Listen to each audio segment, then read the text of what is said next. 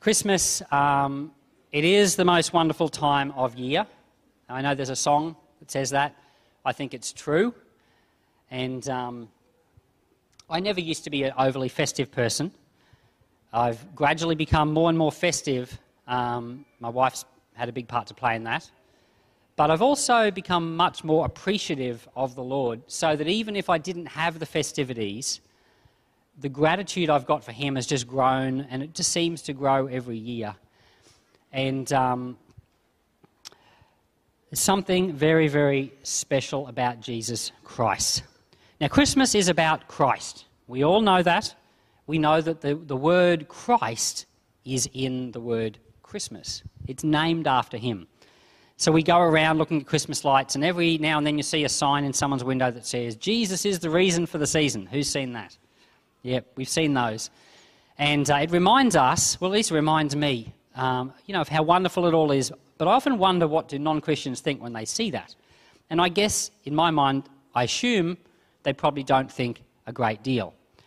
Uh, when I was a, a, child, we used to get these Christmas cards that would say, Merry Xmas. Has anyone seen that? Xmas? And every now and then you'd hear someone in church saying, they're trying to scrub Christ out of Christmas.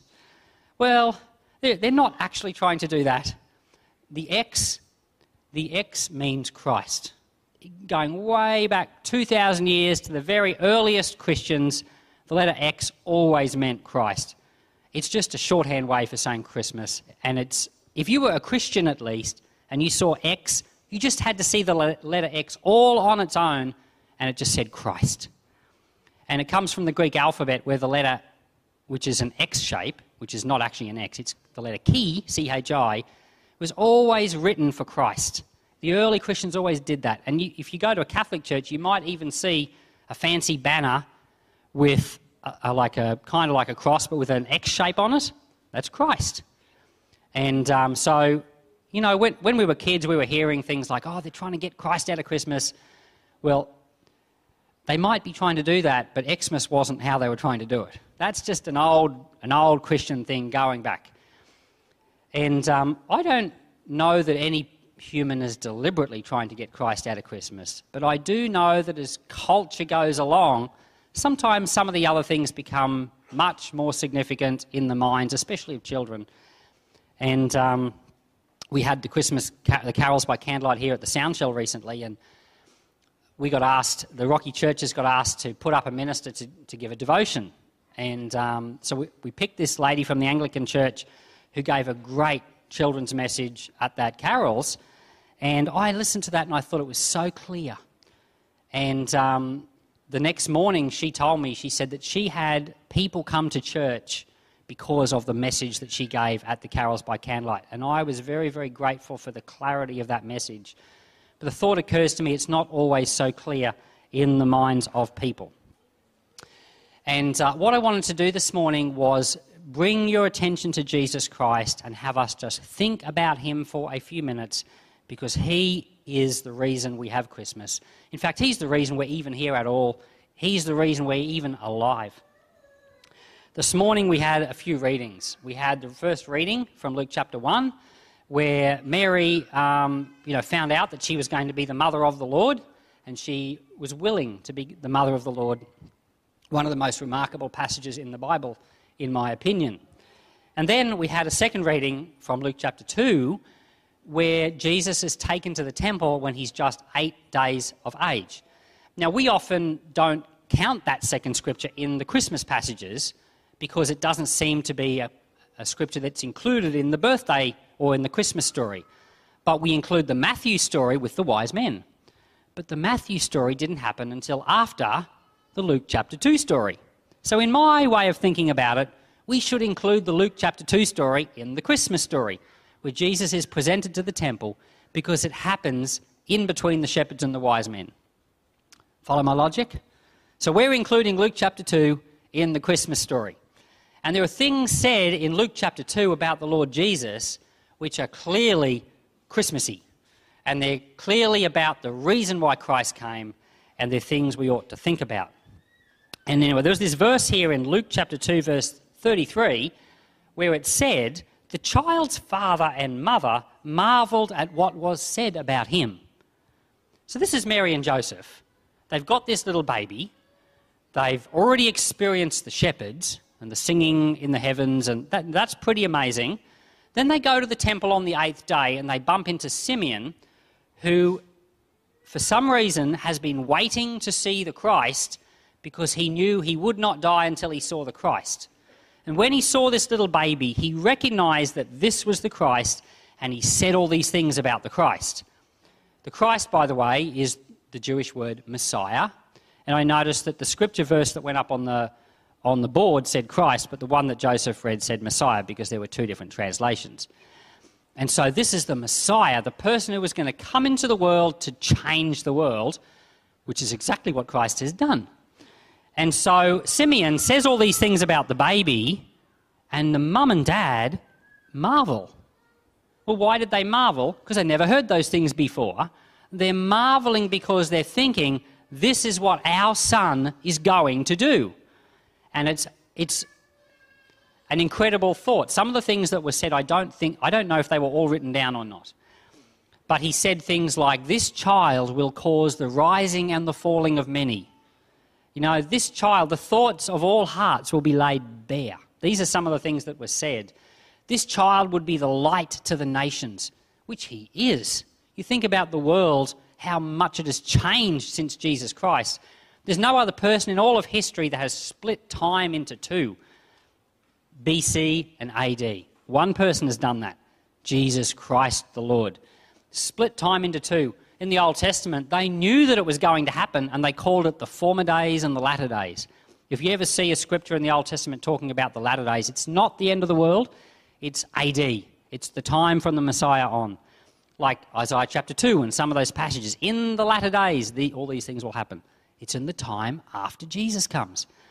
And so here we've got Mary and Joseph listening to all these fantastic things that Jesus is going to do, and it says they marveled. Now, someone else might have been incredulous. If someone was incredulous, it would suggest they didn't believe what they were hearing. But Mary and Joseph marveled, which suggests they believed what they were hearing. As they heard the words of the Lord about their own son, they might not have known how it was going to happen, but they believed. I think what happens today is that when we speak of Christ, at Christmas time at least, people relegate it to just a Christmas story about a baby and they don't hear the other things that were added onto it. Like the things that Simeon said, for example. They should be included in Christmas proclamations because these were the things that Christ came to do. And then, of course, people would have the option of either marveling or being incredulous. and uh, it all comes down to the faith of the individual person.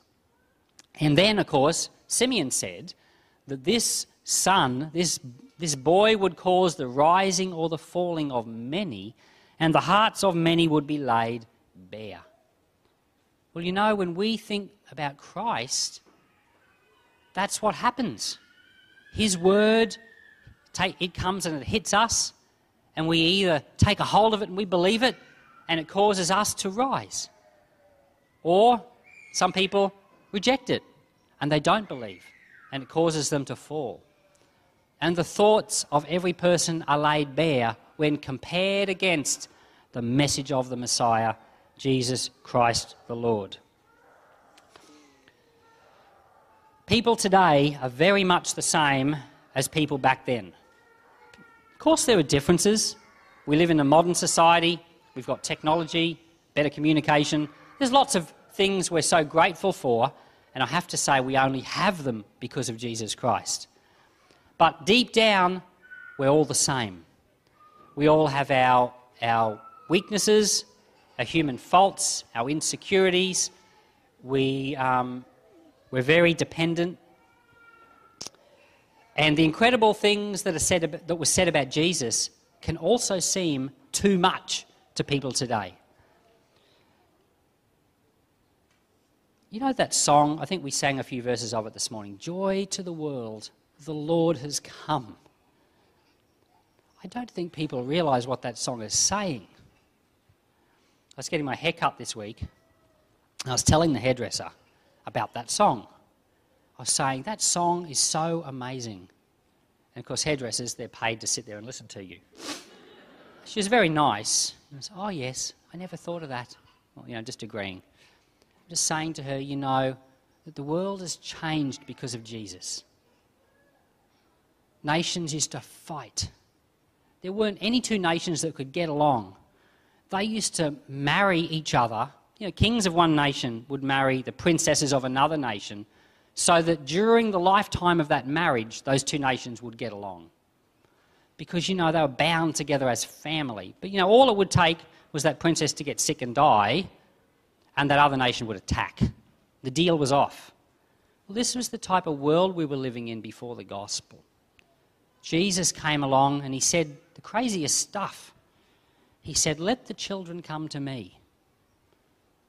That doesn't sound all that absurd right now, Look, we just had the children come out the front. It was a fun few minutes, completely normal. Children are highly valued in our society for the most part. Back in that society, children were just possessions. They weren't valued at all, especially girls. But Jesus said, Let the children come to me. The disciples tried to stop them. No, for such as them is the kingdom of heaven. Now, Jesus thought very differently. He thought differently about people. He thought differently about peace. He said things like, love your enemy. Well, it was quite counter-cultural, and bit by bit by bit, the world has changed. You know that the Roman Empire was so, um, you know, antagonistic and strong and, you know, like cruel, and they crucified people, as one example. Um, they didn't need a police force or jails because if you did something wrong, they just killed you. So that sorted. So that's the world of the day.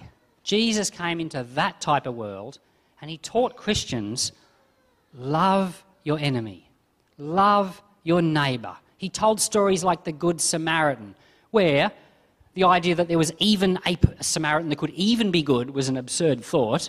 But no, someone who's your arch enemy loving one of your own people, crazy idea. Like, we don't get how absurd and how out of place that story is. Jesus was so countercultural, you just simply cannot get a hold of it. But bit by bit, that gospel message has changed the world. The world we're living in now has been so thoroughly affected by the gospel, we don't even know the extent of it. And you know, they write a song Joy to the world, the Lord has come. It's wonderful. Would you rather be living back then, or would you be rather be living now? It's like the end of World War II. It's all those hats being thrown in the air. It's the celebration that the enemy has been defeated, and now the gospel, bit by bit by bit, is affecting the world. So, just like Mary and Joseph marveled at what was said about Jesus, we too can think about Jesus and we can marvel at what he's done, but also it's an ongoing process. The process continues. It doesn't mean that everything in the world now is perfect, but the, the Lord hasn't finished what he's doing yet. And in Revelations chapter 1, he said, Behold, I am making all things new. Well, that's what he's doing. And that's a Christmas message and it's something to be uh, something wonderful. Some people might be incredulous. They might think it just sounds all made up. They don't have faith. They can't see. But you can see. You can see what Christ has done. And like Mary and Joseph, we can marvel at the Lord and his wonders. Just as I was sharing all of that about the Roman Empire two minutes ago, I had a thought. And I know this wasn't in my notes, but I was just thinking the exact same thing that happened in the Roman Empire 2,000 years ago is happening in India today. I'm just going to mention this because it's something you can observe with your eyes. In the Roman Empire, we had a what they call a polytheistic culture, worshipping multiple gods. Well, that's what we have in India, polytheistic culture. But as Christianity began to slowly grow in India, you had, especially the lower classes became Christians, And the lower classes did the most strangest things. Even though they were poor, they would care for others who were poor. If someone was sick, they would take them into their home. Now, the upper classes in Rome never did those things because why would they bother for the lower classes? But the lower classes who didn't have much means, they started to do those things. So progressively, the Roman Empire began to change and it became irreversible. Well, that's what's happening in India right now. And you can see it with your own eyes. You've got the lower classes, what they call the low castes, that are coming to Christ. And previously, the high caste, the wealthy in India, would not do anything for the low caste because they believed they didn't deserve it. They believed they were being paid back for their sins in a previous lifetime. But now the gospel has come, and now the lower castes are, are turning to Christ, and now the wealthy people in India are all getting alarmed. And you know what they're starting to do? They're starting to feed the poor. They're starting hospitals for the poor. They're starting to educate the poor. They're starting to do the very things that Christ said he would come to do. Jesus said, I have come to free the poor. I've come to liberate the captive. Well, it's happening in India under our, in our very lifetime. It's like a duplicate of what happened in the Roman Empire 2,000 years ago. And you know, the wealthy Hindus don't want Christianity, but they can't stop it. Because the gospel will change that country so thoroughly, it'll be just a matter of time. I don't know how long, but we'll have a Christian prime minister in India. Just like it took 300 years, but there was a Christian emperor in Rome, and he was a he was a mixture of you know Christian values and Roman values, but it was the progress of the gospel. Well, the Lord's at work in this world that we live in. In your little bubble of life in Rockhampton, you may not see too much of it, but we have the gospel at work, Jesus Christ our Lord. When we sing these songs, Joy to the world, the Lord has come. It's the most wonderful thing ever. Hark the herald angels sing, Glory to the newborn King. He is the King. He's ruling and reigning from heaven, and He's in charge of things going on in the earth. And His kingdom is a kingdom that's at, at, it's at hand, it's in our hearts. And His kingdom grows as more and more people come to the knowledge of Jesus. And so His kingdom is filling the earth, and it's just amazing. Well, what side are you going to be on? Are you going to be the people who marvel at what God has done, like Mary and Joseph? Or are you going to be those who are incredulous? Well, may you be the people who marvel. Now, if you're sitting here this morning and you're thinking to yourself, I hear what you're saying, I know Jesus is wonderful, but I just don't feel amazed. You know, it may be that you just don't feel overly amazed. And I've heard children say this. You, you say to children, What's the meaning of Christmas? And they go, Oh, I, I, I know it's Jesus, but I'm really looking forward to the presents. I get that. I get that we start at a place where we know Jesus is the most important thing, but we're more excited by the other things. I get that. But what I would say to you today is get to know him. Get to know your Lord and your Saviour. Open up your Bible and read what it says about Him because the Lord will cause this work to take place in you, the exact same thing that happened to His mother and His father, where they marveled at what was said about Him. As you spend time in the Word of God, and especially as you ask Him to open up your eyes and your heart, you will come to the place where you too will marvel at what is said about Him. I'm going to invite the band to come and we're going to finish with a closing song. But I'd like to pray with you, pray for you this morning, and ask the Lord to bless you. Heavenly Father, there is no other name under heaven or earth by which we might be saved. And I thank you for the name of Jesus Christ. I thank you that he came as a child. I thank you for the words of that song Jesus, Lord at thy birth. I thank you that you are the Lord.